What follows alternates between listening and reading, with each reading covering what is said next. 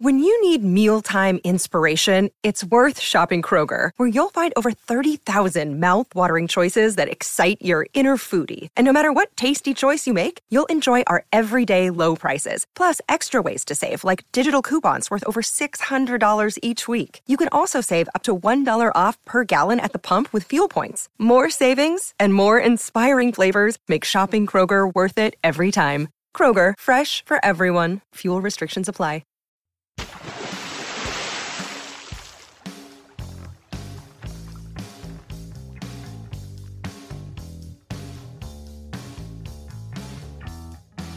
Hey everybody, you are tuned to Deep Dive, the All Music Books podcast where we turn music book authors loose. Today we're speaking with Justin Martell, the author of Eternal Troubadour, The Improbable Life of Tiny Tim. He co-wrote the book with Alana Ray McDonald. Thanks for joining us, Justin. That's my very great pleasure. So Justin, the title of your book is The Eternal Troubadour, and that's a nickname which was bestowed upon Tiny by some of his fans, is that right? I guess you could say it was a fan. I mean, Martin Sharp bestowed that nickname upon Tiny, and Martin Sharp, I think, was a fan first and foremost. For those who don't know who he was a very famous Australian pop artist who saw Tiny live at the Royal Albert Hall in 1968 and became obsessed with him.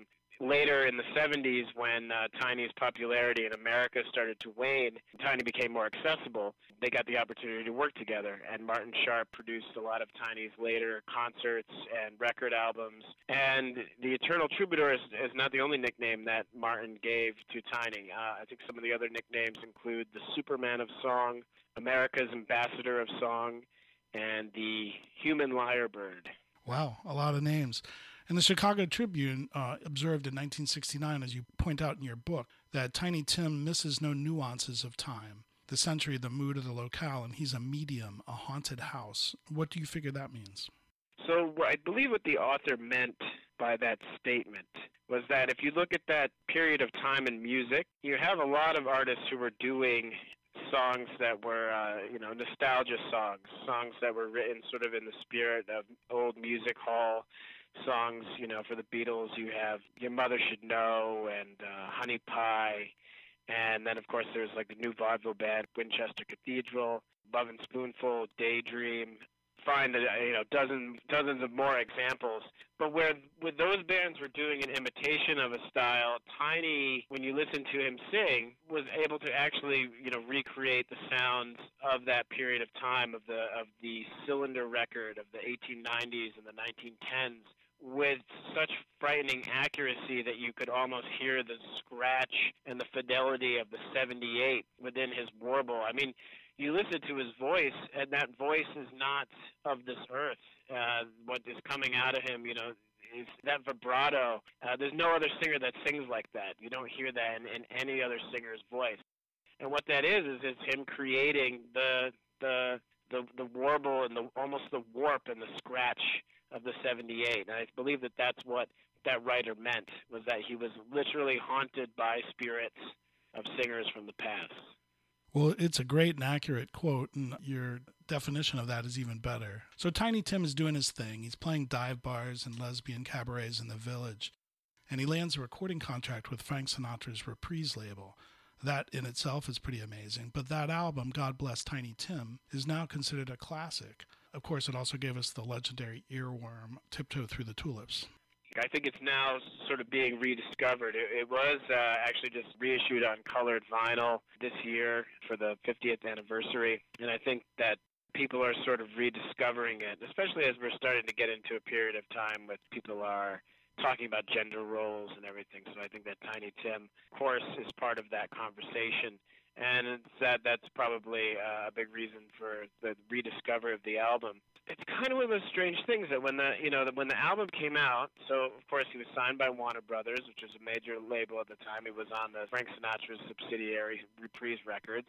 He was being produced by Richard Perry, who had just produced Safe as Milk for Captain Beefheart, and who would soon become one of the most in-demand record producers in the industry, if not of all time. And Richard Perry, as a producer, he had known Tiny since Tiny performed in the Greenwich Village. They had actually made some early recordings together. And I think that Richard Perry is one of the few producers who is able to properly realize Tiny's point. And Tiny's view on music was that a great song was a great song no matter when it was written. So it didn't matter if the song was written in 1918 or 1968. That song could be great regardless. And that's why he made it a point to bring back those old songs, because he said it doesn't matter that I'm singing this song from 1902 and 1968. It's still a great song. So I believe that through Richard Perry's production, he was able to take, you look at Ever Since You Told Me That You Love Me, I'm a Nut. That's a song, I believe, from 1905. I tend to be corrected on some of these dates.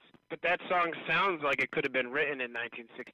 You take Stay Down Here Where You Belong, which was an anti-World War I song sung by Henry Bird in 1916.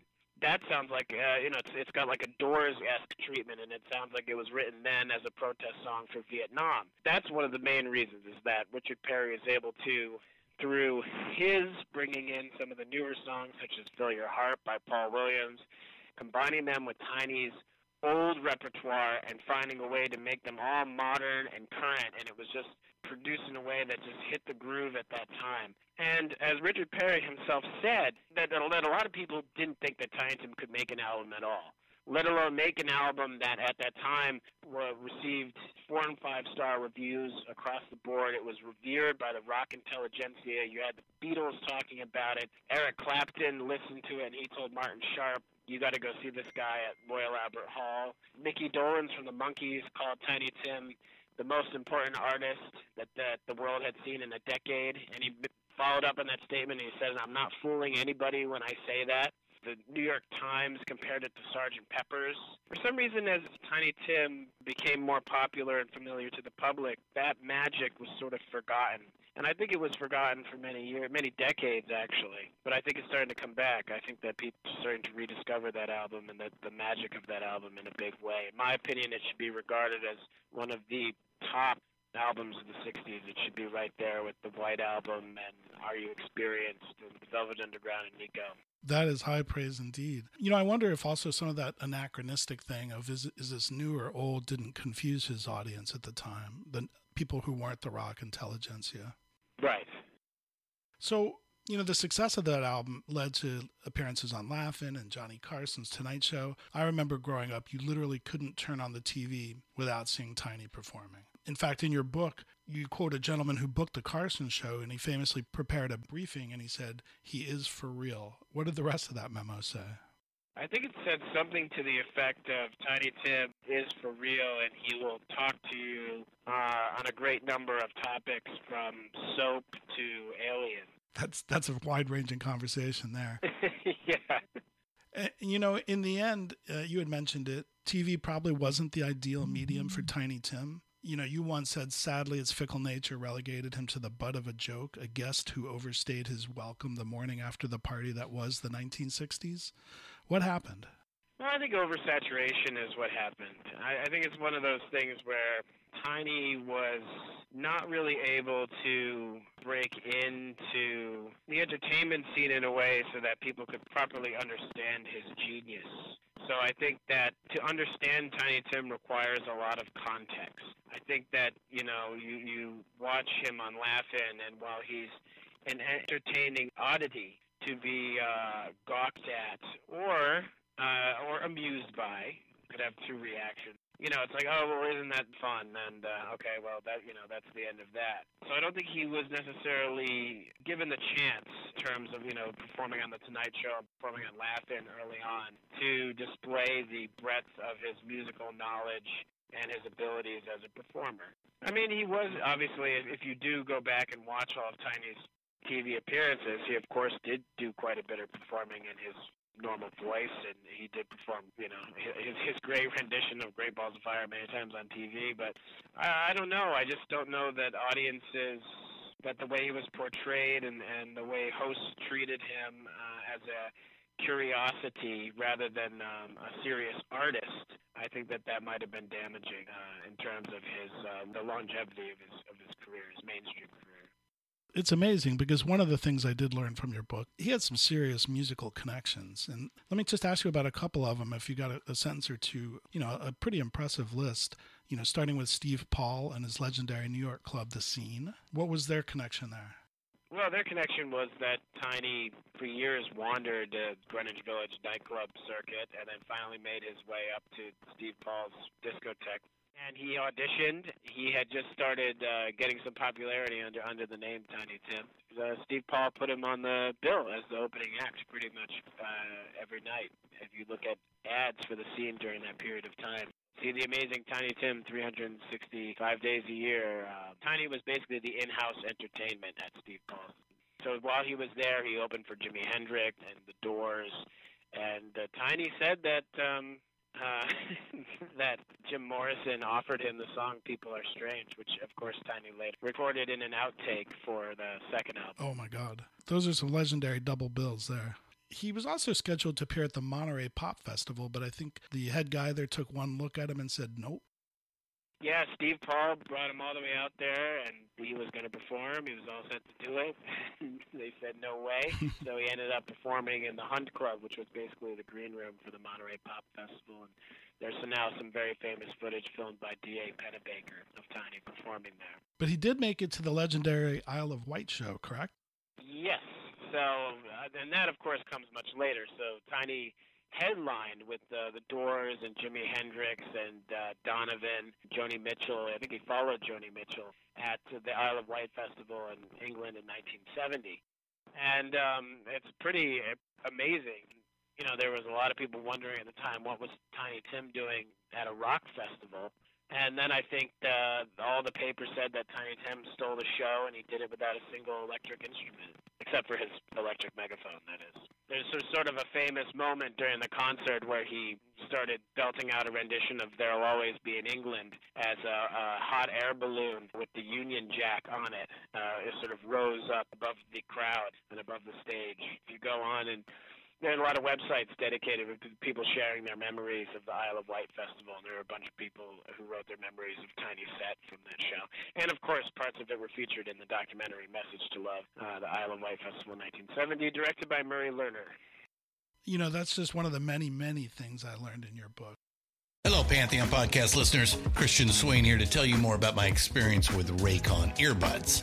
Our family now has 3 pairs of Raycon earbuds around the house, and my wife just grabbed a pair of the Headphone Pros to replace some headphones from a company that was double the price.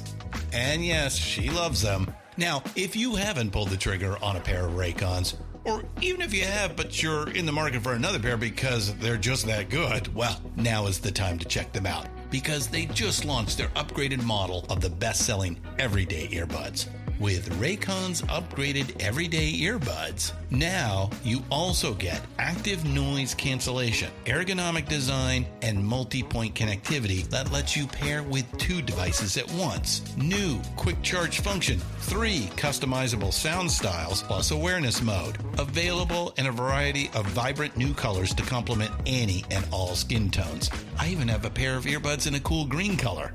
I have tried just about every earbud known to humankind, and these Raycons are fantastic. Seriously, if you've been wanting to check out Raycons, there truly is no better time. You're going to ask yourself why you didn't check them out sooner, and Raycon offers a 30-day happiness guarantee. So what are you waiting for? Go to buyraycon.com/Pantheon today to get 20% off your Raycon order, plus free shipping. That's right, you'll get 20% off and free shipping at buyraycon.com/Pantheon. buyraycon.com/Pantheon. We're talking with Justin Martell, who's the author of Eternal Troubadour, The Improbable Life of Tiny Tim. So Tiny's sexuality was always a big deal, but in fact, he was mostly repressed by conservatism and some strange religious beliefs, right? Yes. I think that Tiny's third wife, Sue, summed things up most accurately when she said that Tiny's sexual confusion may have had more to do with identity, that he was very effeminate, that he felt more comfortable with long hair, wearing makeup, he felt more comfortable in the company of women, that maybe made him question his sexuality. Other than a very sort of romanticized friendship that he had with one of his friends while growing up, Tiny was with women for the rest of his life. And I don't think it was necessarily to cover up for him being secretly gay. I, in all my research and interviews, and I've read now over 20 of his diaries, I never really got anything that indicated that he was a homosexual. Yeah, your book is deeply researched, and I would agree, in the end, Tiny was quite the ladies' man. Most people probably remember Miss Vicky when he famously married her on The Tonight Show. But there was also 15-year-old Miss Jan, whom he proposed to. There was Miss Karen, who was a Doubleday employee he met on his book tour. There was Miss Tricia, there's Miss Carol, and there's Miss Cleo. So, well, yeah, and there are the two other wives, Miss Jan, the wife, and Miss Sue, who ended up being the widow, yeah. One of the things that I found really hysterical in your book, Tiny made a marriage pitch to Miss Vicky's reluctant parents, and it's hilariously recounted in your book. I'm not sure if you can quite tell it all here, but it couldn't have quieted her parents' fears. If I recall correctly, they had a series of meetings during Tiny's engagement at the Steel Pier in Atlantic City in August of 1969, just 2 months after he had met Miss Vicky at a book signing of his on June 3rd, 1969. And I think he told them straight up that he was very difficult to live with and that they may question his intentions because he was a celebrity, and that he would not marry her without their permission. But off the top of my head, I remember just, it's sort of an awkward thing. You have a 37-year-old, unlikely eccentric pop star speaking to the parents of a 17-year-old New Jersey girl about the possibility of them getting married only 2 months after meeting each other. But so the whole scene is kind of bizarre. So in 1996, Tiny Tim has a heart attack on stage. They asked him if he was okay, and he famously said what? So Tiny had two heart attacks. The first one was in September of 1966 at the Ukulele Expo in Massachusetts, and he had not been feeling that well that day, and he got up on stage and during the band introduction just did a total faceplant off the stage. In fact, the footage is quite shocking to watch. At a certain point, when the medics arrived, there was all this commotion around him, and then they said they were asking him questions to see how conscious he was, and they were saying, what's your name, and this and that. And then they said, how old are you, sir? And then the whole room went quiet because he was always very reluctant to give his age. And he quietly said, oh, near 64. And that's when everybody knew that he was okay. Then he was told by the doctors essentially at that point to stop performing. And there were sort of two camps. People were divided. There were those who thought that he should stop performing, and then there were the others who sided with him, which is that if he couldn't perform, he was dead anyway. So after only a little bit of rest, he continued to perform, and that ultimately led to the fatal performance on November 30th, 1996, when he played a benefit concert for the Women's Club of Minneapolis, and he played a short set, played Tiptoe, which he cut short and sort of froze. And when his wife ran up to him and took his arm, she said, are you okay? And he said, no, I'm not. And at that moment, he just collapsed and fell to the floor and passed away. Wow. A lot of musicians say, when I go, I'd like to go on stage, right? And that's a very sad, but maybe a fitting end to one of, popular music's stranger stories. A guy who, as you said, was a bit of a medium from a time long ago. What do you consider Tiny Tim's legacy, his lasting story? Well, I think that Tiny Tim totally redefined what a singer could be, what a performer could be. I think that he was one of the first to sort of fuse an entertainer with being a serious singer. And certainly one of the first singers completely without precedent. If you look at singers since Tiny Tim, you have Kiss and Alice Cooper and Boy George, Rob Zombie, Marilyn Manson, Lady Gaga. They all have a precedent. And if you trace it all back, that precedent is Tiny Tim. And before that, there is no precedent. And then no doubt other artists like David Bowie and certainly took aspects of Tiny Tim's performance and performing style. So I think that he was a trailblazer in that way and in a way that he does not get credit for. Just in terms of performance art and as a performance artist. I mean, there are elements of Tiny Tim that are almost even punk rock. It's funny, some of the crossover in fandom. You wouldn't believe how many G.G. Allin fans are also Tiny Tim fans.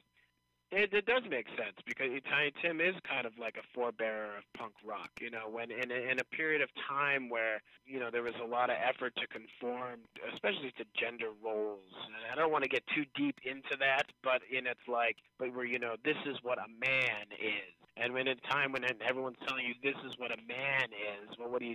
You become a Tiny Tim. But in this very gentle, gentlemanly, polite, nice way that's very charming and sort of disarming at the same time. That's one aspect of it, is Tiny Tim the performance artist. And I think that that's something that's not really, you know, a lot of people will, it's fun, they'll watch a Tiny Tim video on YouTube and laugh at it. But no, he was totally a trailblazer in that respect. So that's one. Number two is just Tiny Tim, the music historian, that he knew hundreds or possibly thousands of old songs in a time before Wikipedia, that they all lived within him, and that he was a walking storehouse of all of that turn-of-the-century music. There could have possibly been songs that died with him that just aren't around anymore. That's the name. That's Eternal Troubadour. I mean, that's what a troubadour, was that they were the carriers of these songs, and that they were supposed to pass them on to other troubadours. If they died, the songs died with them. And those are the aspects of Tiny Tim's legacy. To me, Tiny Tim is a serious artist. I'm really glad that as time goes on, more and more younger people are getting into him. His legacy is being re-examined. His catalog is being re-released. Previously unreleased recordings are being released. I've been involved with quite a few of those. And it's great to see sort of just a shift in the view that he's sort of now being seen as a serious artist rather than just a disgusting oddity from the past, Well, Howard Stern in your book called him phenomenal. Carson said he was one of the most ingenious persons he has ever known. And he was one of the only people to, stump Carson. Carson was totally at a loss for words if you watch Tiny's first appearance on The Tonight Show. And obviously Carson was famously quick on his feet. It took Carson a couple seconds to recover when Tiny Tim sat down in the guest chair there. Well, I tell all of our listeners to go back and find that piece of footage. I would also tell them to read your book. It was a fascinating book. I really, really enjoyed it. I learned a lot about it. Definitely gave me a new appreciation for who Tiny Tim was. So I'd like to thank you, Justin, for coming on and giving us the lowdown on Tiny Tim. No, thank you for having me. I'd like to thank our guest, Justin Martell, author of Eternal Troubadour, The Improbable Life of Tiny Tim.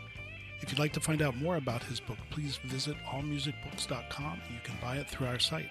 We'd appreciate it, and so would Justin. You can also check out the rest of our deep dive episodes there. I'd like to thank our engineer extraordinaire, Steve Folsom, who can be found at www.fullsound.com. Finally, a big shout out to Frankie and the Pool Boys for their one-of-a-kind music played throughout the podcast. You can check them out at frankieandthepoolboys.bandcamp.com and on all the major streaming services. Please support local and independent musicians and writers. We're out until the next time, and thanks again for tuning in to Deep Dive and All Music Books podcast.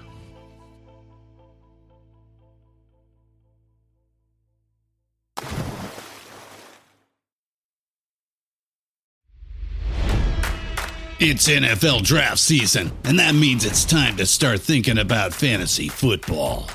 FantasyPoints.com features industry-leading experts and prognosticators using proprietary hand-charted data to help you score more fantasy points. FantasyPoints.com is the place to go for whatever kind of fantasy football you play. Whether you play fantasy football, daily fantasy sports, or do a little bit of everything, Fantasy Points has the meticulously researched content to guide you to victory. And why wait for the fall? Fantasy Points also covers the new spring football league, the UFL. Join the guru, John Hansen, Scott Barrett, Joe Dolan, and other massive names in the fantasy football universe with an exclusive offer. Use code Pantheon for 15% off any Fantasy Points package, including the all-in package, with access to every article, tool, and data nugget that Fantasy Points has to offer. That's FantasyPoints.com and code Pantheon for 15% off at Fantasy Points. FantasyPoints.com. Code Pantheon. Score more fantasy points.